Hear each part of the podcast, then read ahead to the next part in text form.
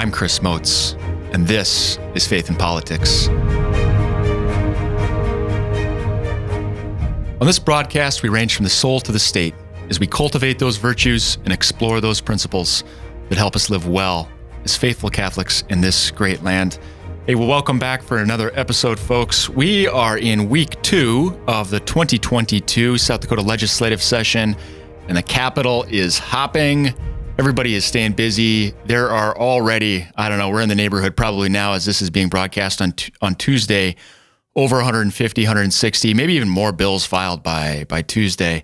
It's going to be busy. As mentioned before, money is a big topic of conversation amongst a lot of legislators.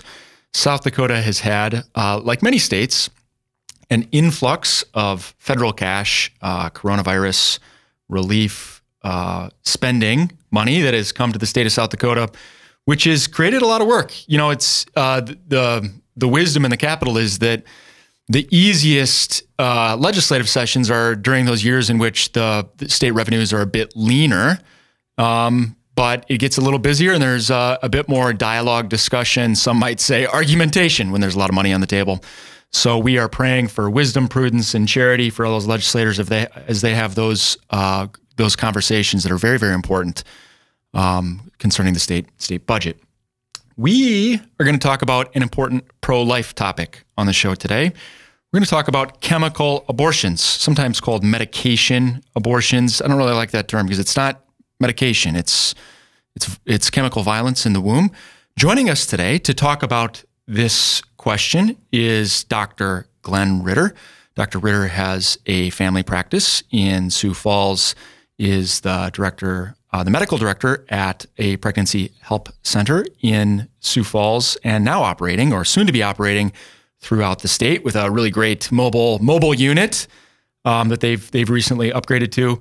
Also, the state director for the Catholic Medical Association, Dr. Ritter. Welcome to the show. Thank you, Chris. Glad you're here. Okay, I've known you as Dr. Ritter for my whole life, very very long time. Thank you, by the way, for just like taking me camping as a kid. That's been great. I've known you forever. Some people know you as Deacon Glenn Ritter. What's uh, what's the the story there? Uh, you've been a deacon for how many years now? Been a deacon to be four years coming up this May. Congratulations on uh, your diaconate ordination, which kind of raises the question: What do we call you, deacon, doctor? Well, sometimes it's too many syllables, so DDR. DDR. Okay, not a DDS. That's a dentist. That's DDR. it, yeah, yeah. So, uh, Doctor Deacon Glenn Ritter. Um, you know this this question of uh, chemical abortions has come to mind, um, or is, is sort of a contemporary news item um, because of something that the FDA has done recently. So we're going to get to that, but maybe just to start with, can you tell us a little bit about um, what is a chemical abortion, a medical abortion? What's involved and how does it work? Well, there's two basic chemicals, and so you can actually call them medicines because they're approved by the FDA as medicines. Uh, one of them is used in all kinds of other situations. The second medicine is given; it helps protect stomachs from acid, ulcers, and things, and Yep. can combine combined with like ibuprofen to protect your stomach. So it's it's a it's a good medicine in that situation.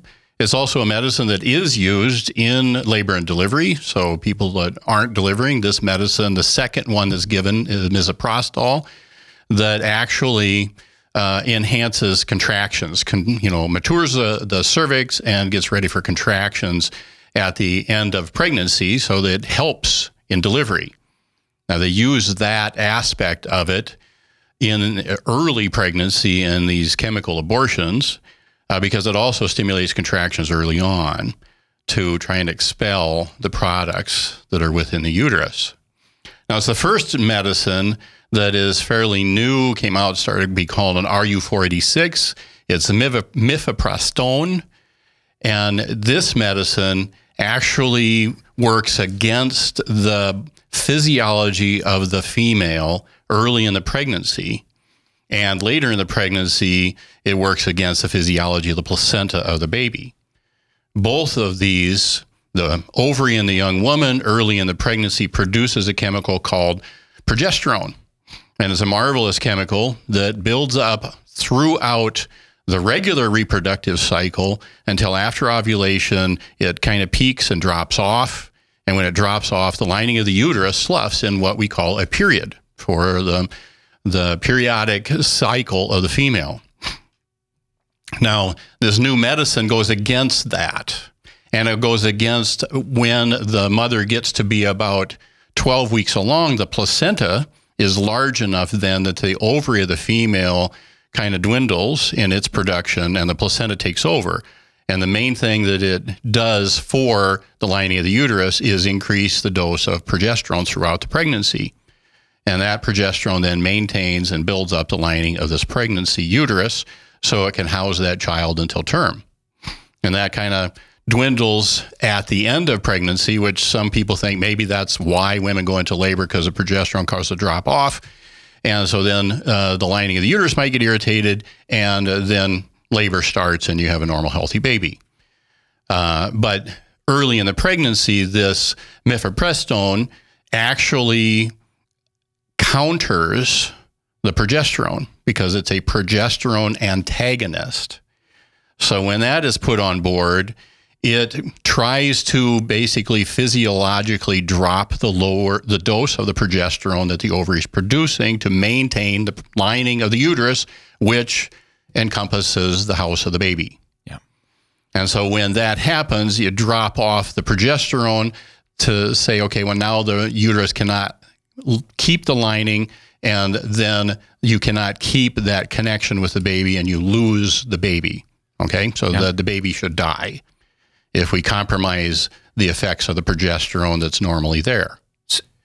And so, in that, we compromise the progesterone, drop the physiologic level, yep. basically, and you lose the pregnancy. And then the second medicine, which is misoprostol, that actually enhances contractions.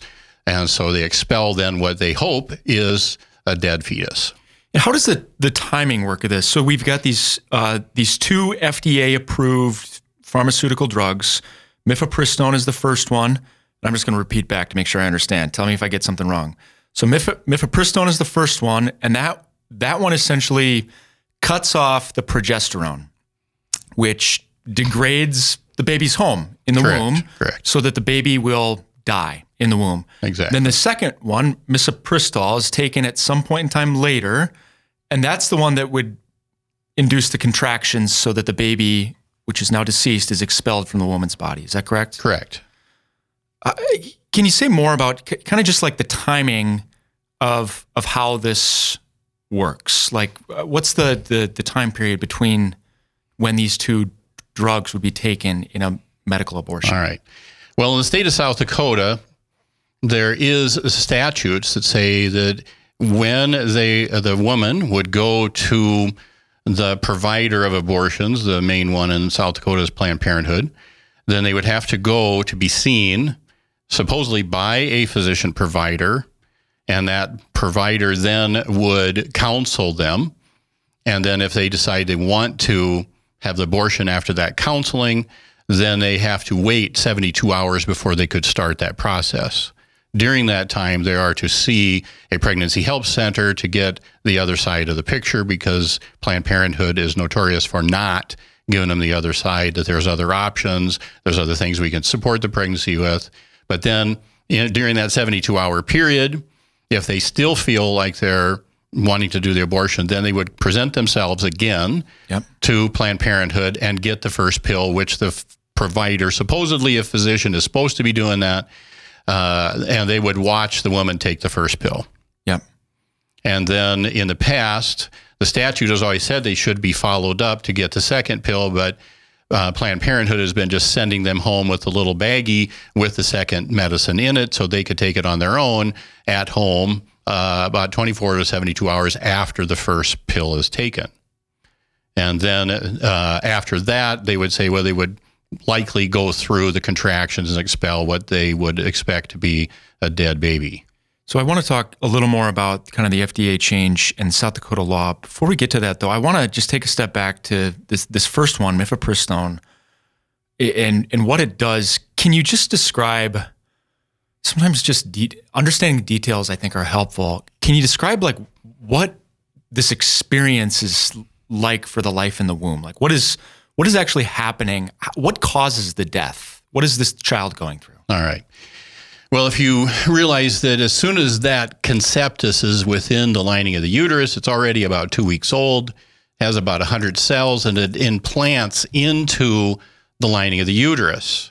And so we don't live on the surface lining of the uterus. We are embedded deep into the lining of the uterus that is controlled and maintained by progesterone. Hmm. And so there, then the the cells absorb and get rid of waste products and things uh, before the placenta is big enough to take over. And so again, that's where we, aren't dependent on the placenta at that point. We're dependent on the ovary to maintain the lining, just like it maintains the lining in a regular period. Yep. And then once the pregnancy occurs, the body, a woman's body is given a signal to maintain that progesterone a little longer than it would if it wasn't pregnant. Yep. And that usually is 12 to 13 weeks, something like that, okay. before the placenta is big enough. And so then when that mifepristone is given, then it again compromises the main support system for the lining of the uterus. And so that disables that connection between the conceptus, the fetus, and the mother.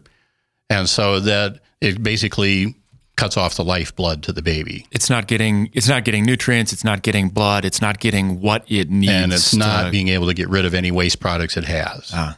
So it's a toxic situation. And so that in nature, about a quarter of all pregnancies are lost. Yeah. And most of those happen well before the mother even knows she's pregnant. She might just get a, you know, a you know, heavier period. Yeah. And that's basically because we build up the little lining more than it would have otherwise been. And when she has a period, it's larger yeah. and more cramping. And so then a lot of women will go on later in the pregnancy and maybe have what we call a miscarriage, which is a spontaneous thing. Something happened uh, to the lining of the uterus that does similar to what this drug does. And the baby just passes away. Nobody knows because it's early enough. The mother doesn't really recognize maybe that she's even pregnant. And certainly uh, she is not noticing baby kicking and things like that, which usually happens by about 20 weeks. Yep. And so it basically kind of smothers the child. Yeah. Yeah. Wow. Okay. So, um, again, we're going to get to the FDA. I do want to, so the, kind of just understanding this process, this brings to mind for me too a bill that I think you testified on behalf of last year. It was House Bill uh, 1130 if you remember that one, I know the numbers. We get them confused. So this was this was the one. Um, they call it abortion discontinuance or abortion pill reversal.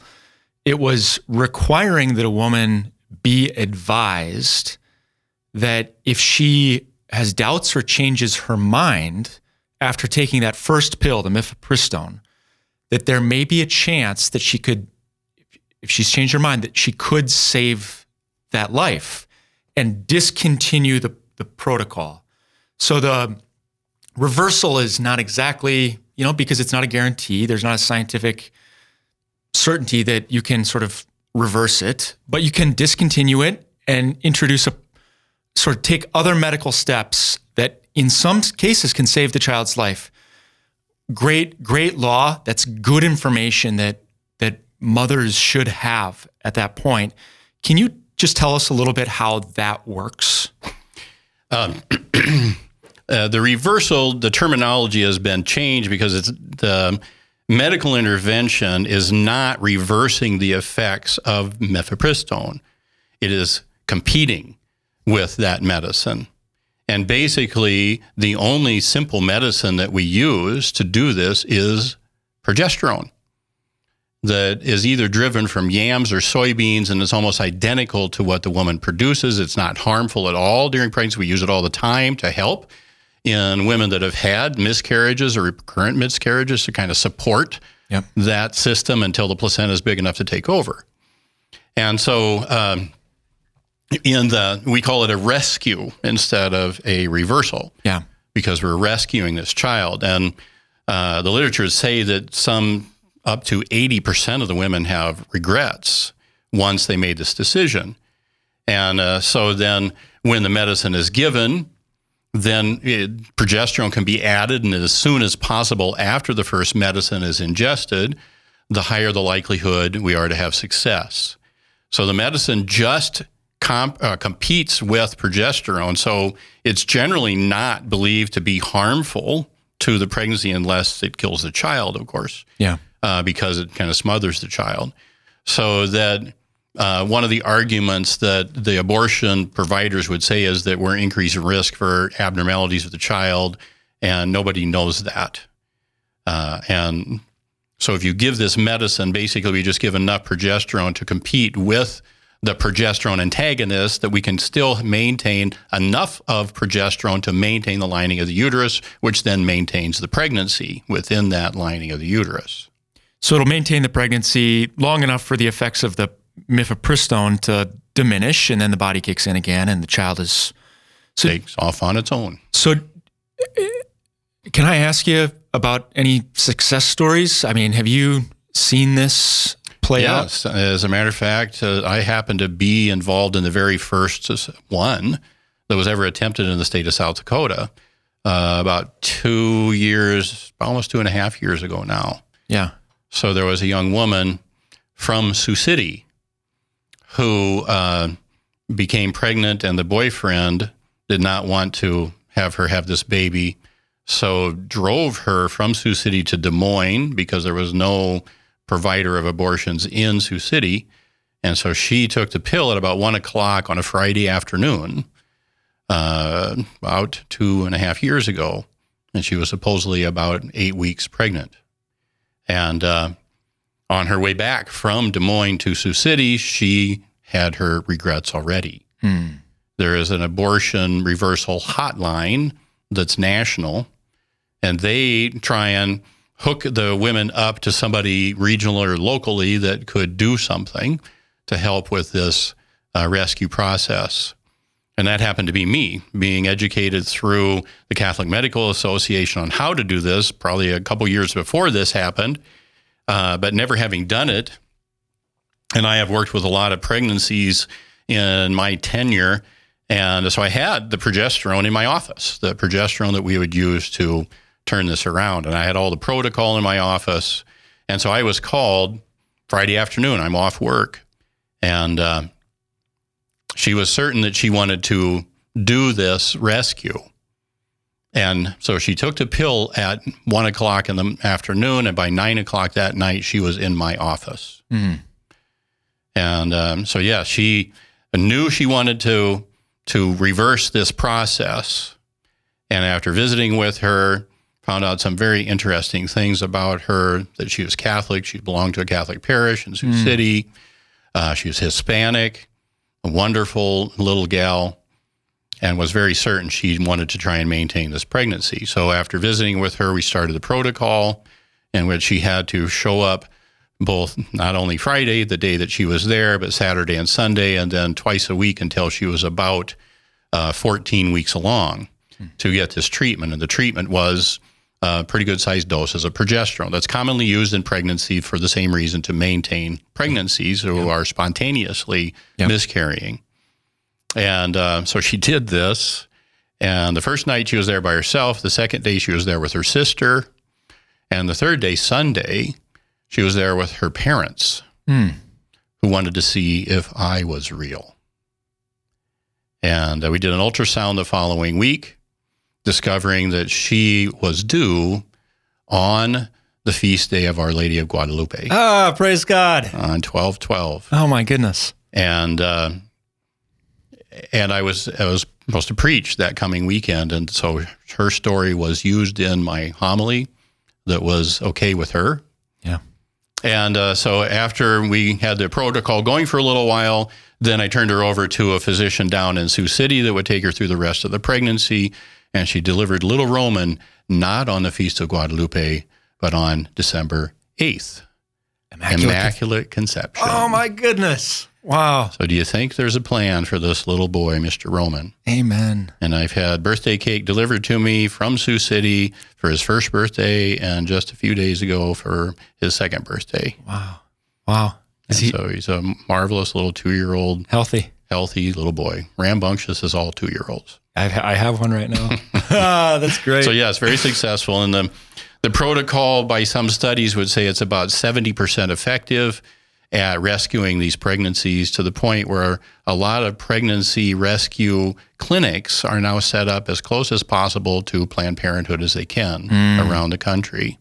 Well, and that's so good because Planned Parenthood is wanting to do more and more of these chemical medical abortions, uh, even to the extent of now you see these online places are they're popping up other parts like Europe and they're shipping these chemicals to women. I've you know recently seen articles about them do, very explicitly acknowledging they're doing this in Texas to circumvent Texas law, and and could be doing it in South Dakota too.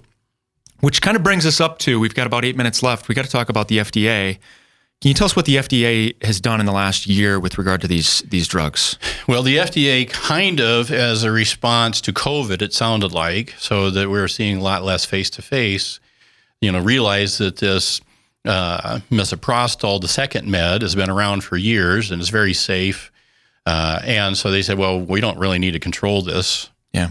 And uh, the first one, I don't know how they sidestepped the issue on the mifepristone, but uh, they decided that we can almost do like telemedicine and send them out, send the drugs out mail order. Yeah. So in South Dakota, so we've got that first initial consultation they come back the second time. They got to see the same doctor because that's it sounds like good medical care to me. Correct. Um, the first drug would be taken then, mifepristone, and what the FDA is trying to make possible is that you go home and you take the second one at home, which sounds kind of frankly lonely and scary. Oh, exactly. And and what South Dakota has done recently through um, this rules process, and I think there's probably a statute coming at some point, is a requirement that the misoprostol be taken at a at the medical facility as well in the presence of a, a provider. Can you tell us why that might be important? Well, it's kind of like if you even compare it to a miscarriage, the body does a very good job. If you're a spontaneously miscarrying a child, intervention is oftentimes not needed medically, surgically at all, because the female, wonderful, dynamic body can take care of this very nicely on its own. Yeah. And in a much more uh, timely and uh, safe way. Yeah.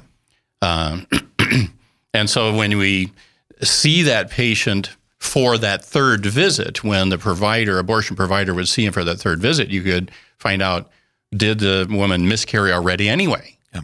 We could do an ultrasound and say, okay, well, you're losing the pregnancy all by itself. It's leaving on its own. You're already doing some cramping. We don't need to implement this drug, which oftentimes leads to a very violent labor and contractions to deliver this dead child.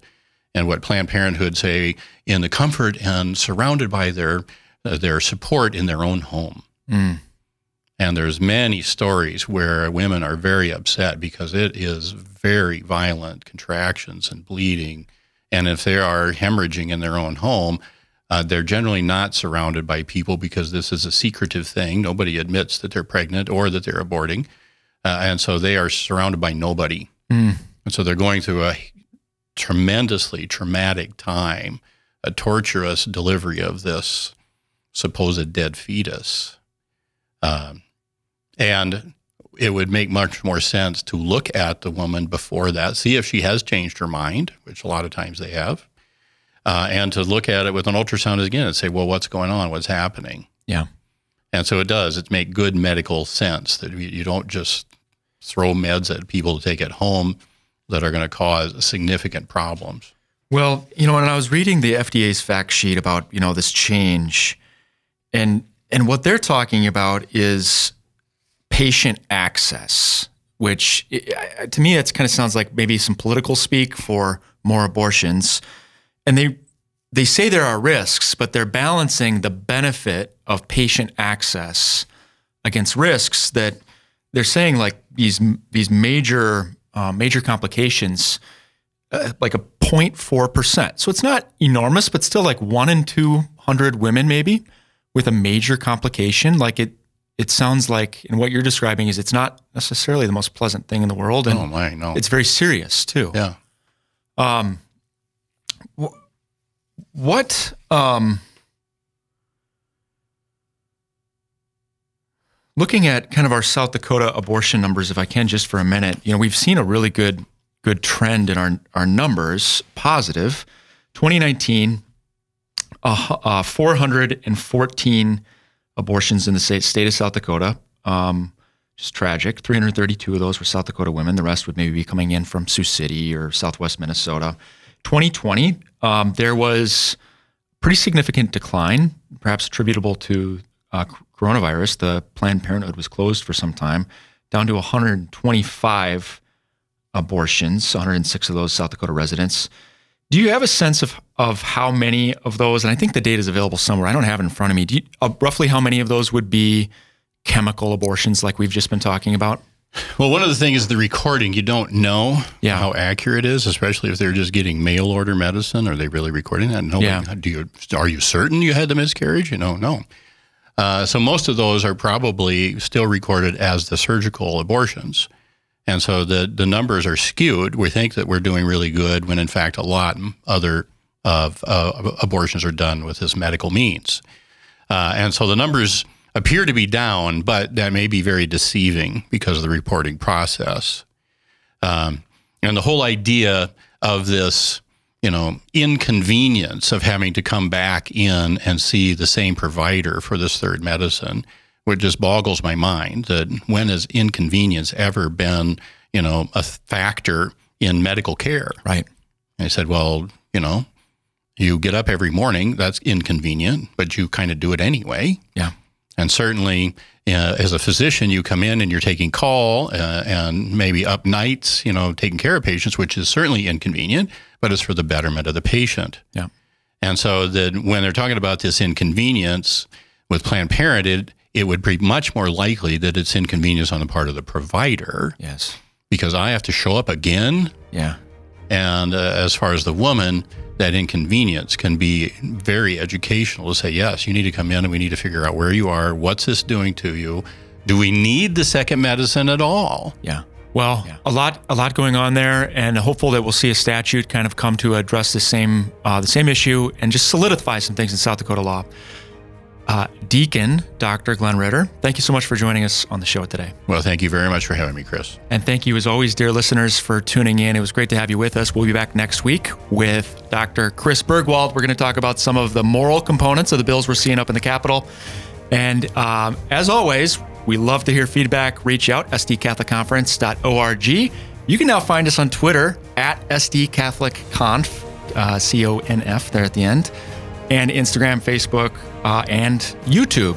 Until next time, live well.